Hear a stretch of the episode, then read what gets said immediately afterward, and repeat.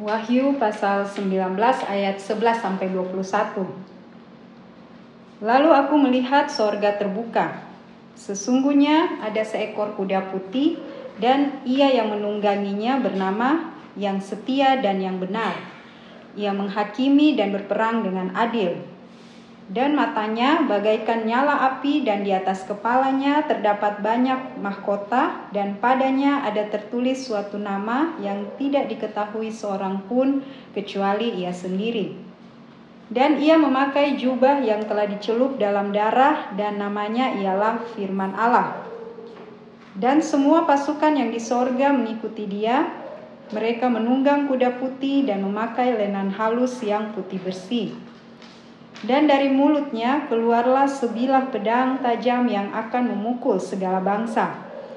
Dan ia akan menggembalakan mereka dengan gada besi, dan ia akan memeras anggur dalam kilangan anggur, yaitu kegeraman murka Allah yang maha kuasa.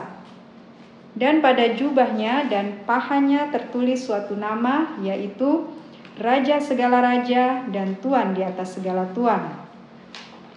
Lalu aku melihat seorang malaikat berdiri di dalam matahari, dan ia berseru dengan suara nyaring kepada semua burung yang terbang di tengah langit, katanya, "Marilah ke sini dan berkumpullah untuk turut dalam perjamuan Allah, perjamuan yang besar, supaya kamu makan daging semua raja dan daging semua panglima dan daging semua pahlawan dan daging semua kuda dan daging semua penunggang dan daging semua penunggangnya dan daging semua orang, baik yang merdeka maupun hamba, baik yang kecil maupun yang besar." Dan aku melihat binatang itu dan raja-raja di bumi serta tentara-tentara mereka telah berkumpul untuk melakukan peperangan melawan penunggang kuda itu dan tentaranya. Maka tertangkaplah binatang itu dan bersama-sama dengan dia nabi palsu yang telah mengadakan tanda-tanda di depan matanya, dan dengan demikian ia menyesatkan mereka yang telah menerima tanda dari binatang itu dan yang telah menyembah patungnya. Keduanya dilemparkan hidup-hidup ke dalam lautan api yang menyala-nyala oleh belerang. Dan semua orang lain dibunuh dengan pedang yang keluar dari mulut penunggang kuda itu. Dan semua burung kenyang oleh daging mereka. Amin. Bapak, Ibu, saudara-saudari dan adik-adik yang dikasih Tuhan, kalau minggu lalu kita bahas tentang perjamuan kawin anak domba. Jadi di kitab Wahyu pasal sembilan belas ada dua perjamuannya, perjamuan yang besar. Yang pertama di surga, apa itu? Perjamuan kawin anak domba. Itu tentu penuh sukacita ya, dan di situ kita ikut karena kita sebagai mempelai-mempelainya Tuhan Yesus. Perjamuan yang kedua di pembacaan hari ini pada ayat yang tujuh belas, di mana ada seorang malaikat ya, katanya dia berdiri dalam matahari. Sebenarnya bukan dalam matahari, tapi Yohanes melihat di belakang si malaikat ada matahari yang bersinar terang. Jadi seperti di dalam ya, padahal di luar ya. Jadi malaikat itu berseru, "Hai burung-burung pemakan bangkai, Tuhan mengadakan perjamuan buat kamu." Jadi ini perjamuan buat burung-burung pemakan bangkai ya, vultura ya, vultura. Itu memakan bangkai-bangkai raja-raja, tentara-tentara yang setelah berperang melawan Tuhan Yesus, mereka mati semuanya.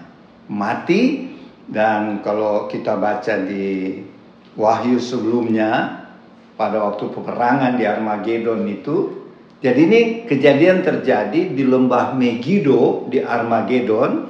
Jadi disebut perang Armageddon, itu terjadi di Israel ya. Nah, itu dikatakan di Wahyu sebelumnya, pasal sebelumnya, sampai darah korban yang di Armageddon itu sampai di kekang kuda. Jadi begitu banyak darah manusia ya. Jadi itu peperangan yang dahsyat ya, dahsyat sekali. Siapa yang berperang? Tuhan Yesus melawan bangsa-bangsa, raja-raja. Wah, tentara-tentara dunia yang digerakkan oleh Antikris dan nabi-nabi palsu. Nah, itulah pembacaan hari ini. Di sini kita lihat ya, kita mulai dulu dari ayat sebelas. Waktu itu Rasul Yohanes ada di Pulau Patmos ya, dia sebagai narapidana karena memberitakan Injil Tuhan, dia dipenjara oleh Kaisar Domitianus. Waktu itu Kaisar Domitianus ya, dan dia dibuang ke Pulau Patmos. Pulau Patmos itu di depan apa negara Turki ya, Efesus, kota Efesus. Dan menyeberang laut ada di situ Pulau Patmos. Jadi Bapak Ibu saudara-saudari, waktu Rasul Yohanes murid Tuhan Yesus ini di pembuangan di sebagai narapidana, Tuhan memperlihatkan.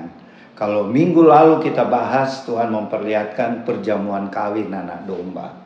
Setelah perjamuan kawin, inilah yang dilihat oleh Yohanes. Tiba-tiba surga terbuka dan dia lihat seekor kuda putih turun dari surga ya, dan penunggangnya adalah Tuhan Yesus. Jadi setelah pesta pernikahan anak domba, Tuhan Yesus turun dari surga untuk apa? Untuk berperang, karena pada waktu itu terjadi bangsa-bangsa di dunia, raja-raja dan tentara-tentara di dunia sedang menyerang bangsa Israel. Dan bangsa Israel sudah terpojok, mereka berseru kepada Tuhan, dan Tuhan Yesus turun dari sorga. Tuhan Yesus sendiri tidak. Diikuti oleh pasukannya. Diikuti oleh warrior of God. Ya, yang berpakaian lenan putih yang berkilo-kilo ya. Siapa yang memakai lenan putih? Yaitu mempelai Tuhan. Jadi setelah menikah, Tuhan turun dengan pasukannya, yaitu mempelai-mempelainya. Untuk apa? Berperang melawan antikris, nabi palsu, dengan raja-raja di dunia, pemerintah di dunia, dengan tentara-tentaranya. Dan mereka sedang berkumpul di Lembah Megido. Jadi Bapak Ibu saudara-saudari, timeline-nya atau masanya Tuhan gini ya. Sekarang, sekarang ini kita lagi menanti-nantikan kedatangan Tuhan yang kedua kali, yaitu peristiwa pengangkatan, rapture. Setelah kita mengalami pengangkatan, untuk itu kita harus berjaga-jaga dan berdoa, hidup kudus dan benar. Jangan ikut dunia ya, sebab siapa yang ikut hidup secara duniawi, Tuhan tidak berkenan. Makanya kita anak-anak Tuhan di akhir zaman, duta-duta Kristus di akhir zaman, harus hidup benar dan kudus seperti calon-calon mempelainya yang tidak cacat dan bercela. Artinya tidak berbuat dosa ya, tetapi memuji dan menyembah Tuhan terus. Kemudian setelah pengangkatan, selama tujuh tahun di sorga, tujuh tahun di bumi antikris memerintah. Dan waktu tujuh tahun di sorga, pada akhir tujuh tahun diadakan perjamuan kawin anak domba. Tapi sebelumnya ada pemberian mahkota. Mahkota kemenangan buat orang-orang percaya termasuk kita. Kalau kita sekarang waktu hidup di dunia melakukan pelayanan, kesaksian untuk kemuliaan nama Tuhan, menolong sesama kita, khususnya warlord ya, yang punya talenta supernatural. Pakai itu talenta supaya kita bisa pertanggungjawabkan talenta kita di hadapan Tuhan nanti ya. Karena Tuhan akan tanya, apa talenta yang kamu buat? Cuma simpan, kamu jahat, masuk neraka. Tapi kalau talenta seperti mengusir setan, mengajar, berkhotbah, menghibur orang, menyembuhkan yang sakit, membangkitkan orang mati, maka kita akan mendapat mahkota kemenangan. Itu nanti waktu tujuh tahun di sorga ya, setelah pengangkatan.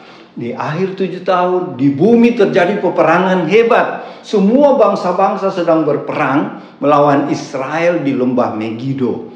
Ya, itulah yang disebut perang Armageddon. Ya. Dan pada waktu Israel terdesak, Israel ini kan bangsa pilihan Tuhan. Mereka berseru-seru meminta tolong Tuhan. Dan Tuhan turun dengan kuda putih. Dan diikuti oleh mempelai-mempelainya yang berpakaian lenan putih yang berkilo-kilo. Karena tadi sebagai mempelai ya. Dan apa yang terjadi? Kita lihat selanjutnya. Tuhan berperang. Dan dari mulutnya keluar sebilah pedang tajam. Ya. Dan dengan pedang tajam itu adalah firman Tuhan. Perkataan Tuhan. Jadi nanti waktu Tuhan berperang melawan bangsa-bangsa, tadinya saya berpikir gini ya, tadinya waktu Tuhan turun dengan pasukannya yang berpakaian putih, itu kita, anak-anak Tuhan yang setia di dunia ini melaksanakan kesaksian dan pelayanan, Tuhan akan, Tuhan sudah janji akan turun bersama Tuhan pada waktu peristiwa perang Armageddon ini. Tetapi siapa yang berperang? Ah, yang berperang hanya Tuhan Yesus sendiri. Jadi kita pasukannya tidak berperang. Kenapa? Ada kita bawa senjata, tidak ada kan? Jadi waktu itu Tuhan Yesus turun dari surga diikuti oleh pasukan Tuhan, warriornya Tuhan, tapi tidak ada yang bawa senjata karena kita cuma menyaksikan Tuhan berperang dan Tuhan sendirian berperang. Nah, inilah kemahakuasaan Tuhan. Dan dia berperang dengan pedangnya yang tajam. Apa itu pedangnya yang tajam? Firman-Nya. Dia cukup berfirman, matilah semua musuh-musuhnya. Ya, mati. Semua lawan-lawannya Tuhan Yesus mati di lembah Armageddon itu. Dan darahnya mereka. Kenapa berdarah? Karena pedang itu akan menusuk secara dalam. Di kitab Ibrani berkata, firman Tuhan itu seperti pedang yang sangat tajam bermata dua, yang bisa menembus dan memisahkan jiwa ya dan roh kita, karena begitu tajam ya. Tapi kalau pedang roh itu buat kita orang percaya untuk mengoreksi kita. Tetapi waktu pembacaan kita ini, pedang roh itu untuk membunuh musuh-musuhnya Tuhan ya, musuh-musuhnya kita juga. Yaitu dengan pedang itu terjadilah kematian yang dahsyat. Sampai malaikat Tuhan yang berdiri di depan matahari berkata, hai burung-burung buas pemakan bangkai, inilah perjamuan besar buat kamu, silahkan makan ini bangkai-bangkai manusia. Siapa mereka? Itu raja-raja, tentara-tentara yang tadi mau menghancurkan bangsa Israel, tapi Tuhan bela ya. Ini kejadiannya dekat Petra ya. Petra itu di dekat uh, Yordania sana ya. Lembah Megido di situ letaknya. Jadi Bapak Ibu saudara-saudari, di situ dikatakan waktu Tuhan turun dengan kuda putih. Kenapa kuda putih ya? Sebab waktu Tuhan di dunia sebelum dia disalibkan ya, dia masuk kota Yerusalem naik apa? Bukan naik kuda, naik keledai ya. Kalau kita baca di Matius dua puluh lima ayat berapa itu ya. Pokoknya di Matius dua puluh lima eh dua puluh satu Matius dua puluh satu ayat lima dikatakan di situ Tuhan Yesus masuk kota Yerusalem dengan mengendarai menunggang keledai muda ya. Karena dia datang sebagai Mesias, menjadi juru selamat dunia untuk disalib di Bukit Golgota. Itu waktu dia datang yang pertama. Tetapi ketika dia datang yang kedua dalam peristiwa pengangkatan. Datang yang kedua, tahap pertama ya, itu yang kita sebut rapture, pengangkatan. Kedatangan kedua, tahap kedua, ini yang kita baca hari ini. Tuhan Yesus datang dan dia turun dari surga dengan kuda putihnya itu, dengan pasukannya, dan dia berjejak di Bukit Zaitun. Itu ada di kitab Zakharia empat belas ayat dua. Tuhan menjejakkan kakinya di Bukit Zaitun, dan Bukit Zaitun terbelah dua. Dahsyat ya. Kita Warlord ada rencana nanti ke Israel untuk melihat di mana Tuhan Yesus menjejakkan kakinya pada kedatangannya yang kedua, tahap kedua, yang hari ini kita bahas firman-Nya.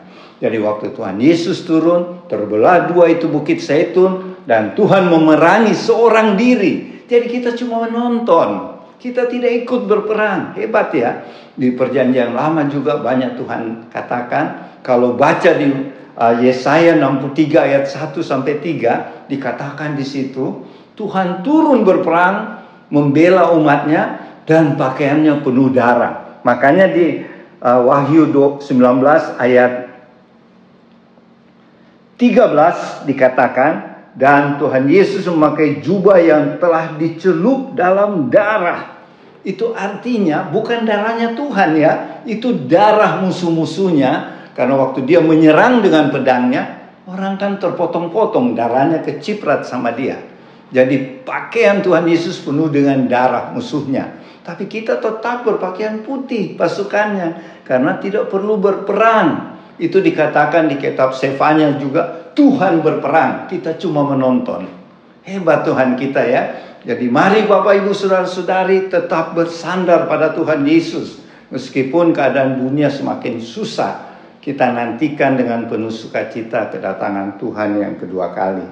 Jadi kejadian kita orang percaya gini, kita sekarang lagi menunggu kedatangan Tuhan. Terus Tuhan datang dalam peristiwa pengangkatan rapture. Kemudian kita naik ke surga, terima mahkota kemenangan. Kemudian ada perjamuan kawin anak domba. Setelah itu turun. Nah ini pembacaan kita. Terjadi peperangan, kita cuma nonton. Yang berperang Tuhan sendiri dengan firman-Nya. Firman itu pedang yang tajam tadi. Dan kemudian nanti kita akan bahas minggu depan, Tuhan setelah peperangan itu, uh, binatang. Binatang itu siapa? Antikris dan nabi palsu serta pengikutnya yang Tuhan kalahkan, Tuhan buang ke lautan api yang menyala-nyala oleh belerang. Di ayat dua puluh ya dikatakan. Itu artinya semua pengikut antikris, pengikut nabi palsu, semua yang memberontak dan tidak percaya Tuhan Yesus, percaya tapi tidak sungguh-sungguh, semua akan dibuang ke neraka. Jadi ini peringatannya, Bapak Ibu Saudara-saudari, adik-adik, khususnya warlord dan keluarga. Ini peringatan yang keras dari Tuhan. Tuhan memang berperang buat kita, tapi tugas kita sekarang, jagalah hidup kita. Bersaksi terus, melayani Tuhan dengan sungguh-sungguh, melayani sesama dengan sungguh-sungguh, dan kita akan mengalami pengangkatan ya. Jadi dahsyat pembacaan hari ini ya. Minggu depan nanti kita sambung. Setelah perang di Armageddon, Tuhan Yesus akan memerintah dunia ini selama seribu tahun. Ya, demikianlah firman hari ini yang bisa Opa sampaikan. Nanti Oma Palar akan melengkapi. Selamat siang Bapak Ibu, Saudara-saudari, serta tim Warlord. Kita jumpa lagi pada siang ini, tujuh Mei dua ribu dua puluh tiga. Saya menambahkan apa yang Opa sudah katakan tadi, bahwa di Magdang pembacaan kita Wahyu sembilan belas, bagaimana ayat-ayatnya yang ke sebelas sampai dengan ayatnya yang ke dua puluh satu. Opa sudah katakan tadi, saya tidak mengulangnya, tapi saya sedikit menekankan di kata firman Tuhan. Bagaimana firman Allah di situ, tapi firman Tuhan itu bagaimana berlakunya. Tidak ada satupun kehidupan kita sebagai manusia diciptakan oleh Tuhan Yesus, oleh Allah, oleh Bapa, oleh Roh Kudus, tidak akan pernah hilang satu kata pun, satu, satu kalimat pun yang sam- akan hilang di kehidupan kita sampai dunia berakhir. Karena firman hari ini menekankan firman itu juga yang akan berperan sampai akhir dunia. Dengan firman itu itu juga dipakai dalam peperangan pada akhir zaman ini, akhir dunia ini.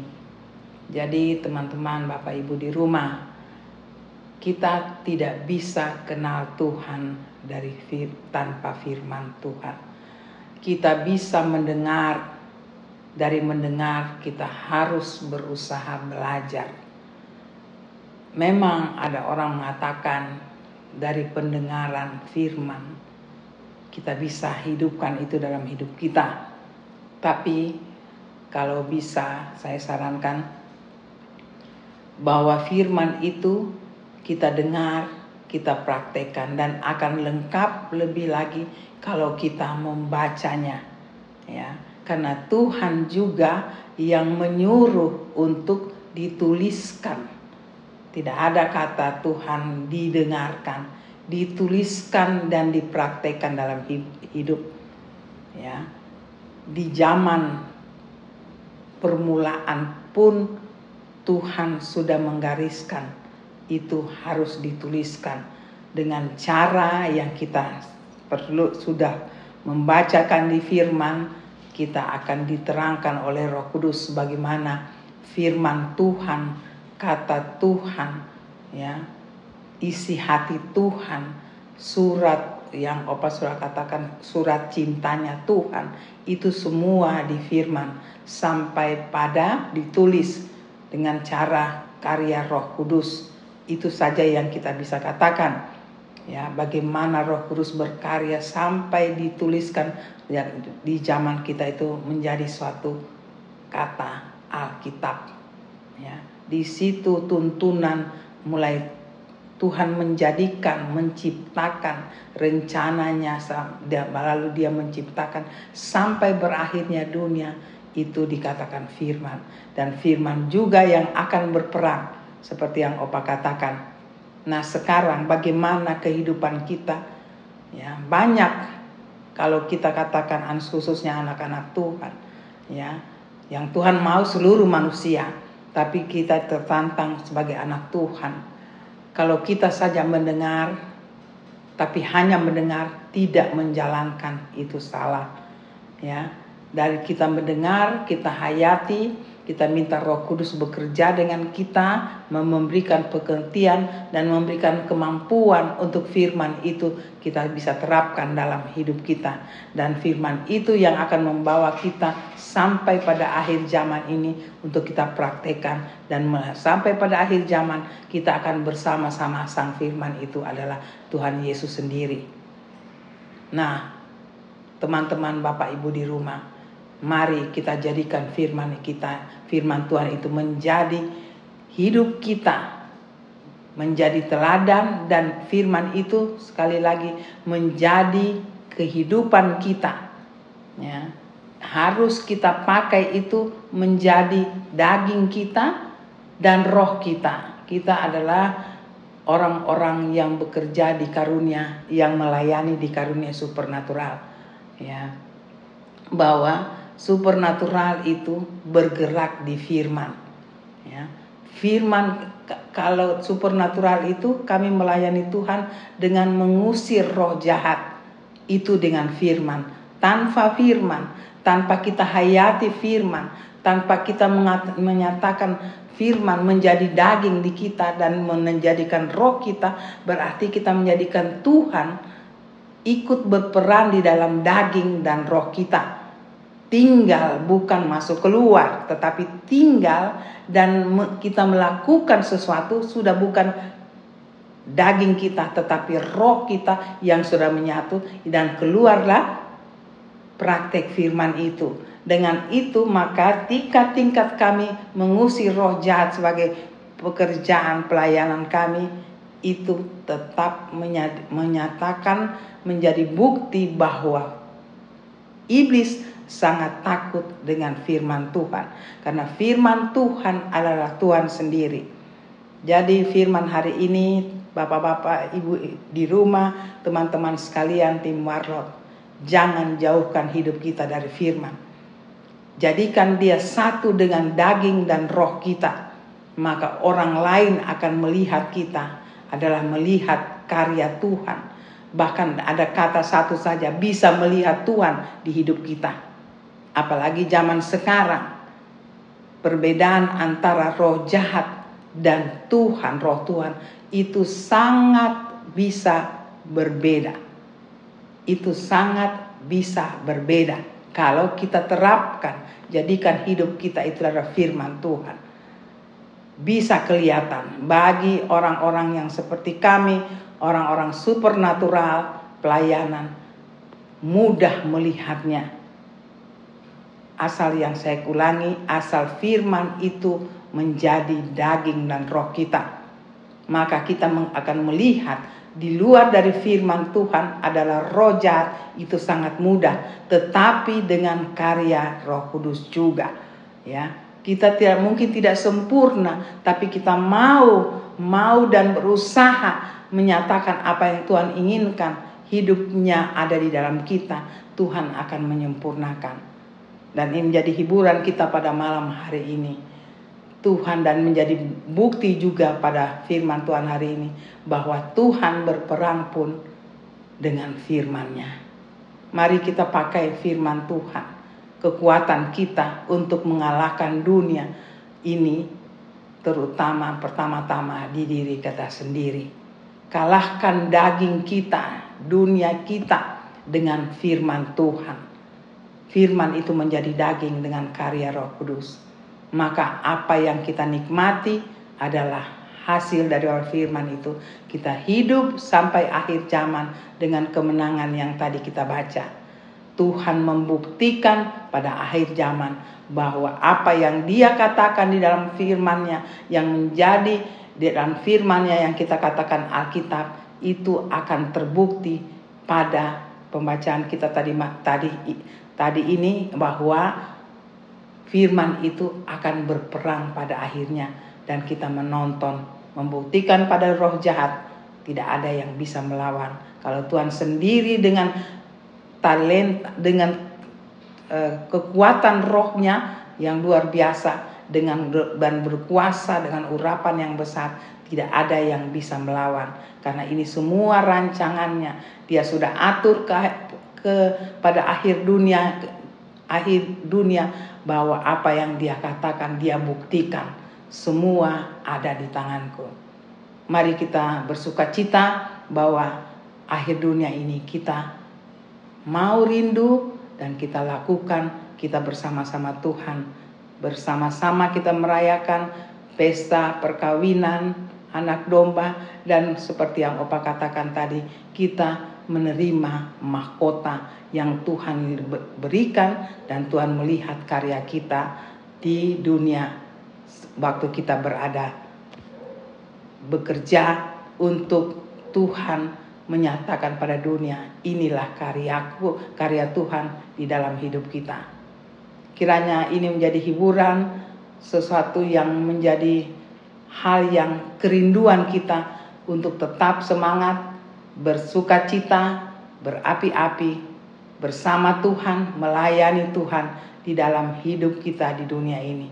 Dan sampai akhirnya kita akan bersama Tuhan, hidup bersama di surga. Hanya itu yang saya bisa tambahkan, sedikit memberi semangat kepada teman-teman, Bapak Ibu di rumah, bahwa hidup kita tidak akan pernah sia-sia. Tuhan memberkati, sampai kita berjumpa lagi. Maranatha. Sampai berjumpa di minggu depan. Amin.